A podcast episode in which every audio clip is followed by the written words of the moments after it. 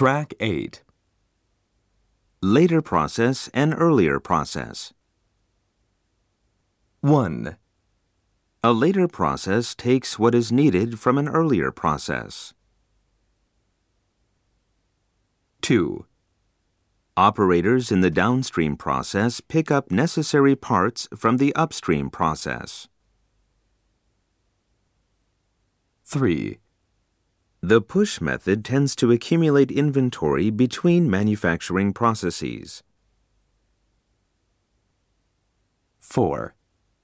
In the pull production method, parts are manufactured to meet demand at every process. 5. In the pull production method, the earlier process supplies parts when the later process needs them.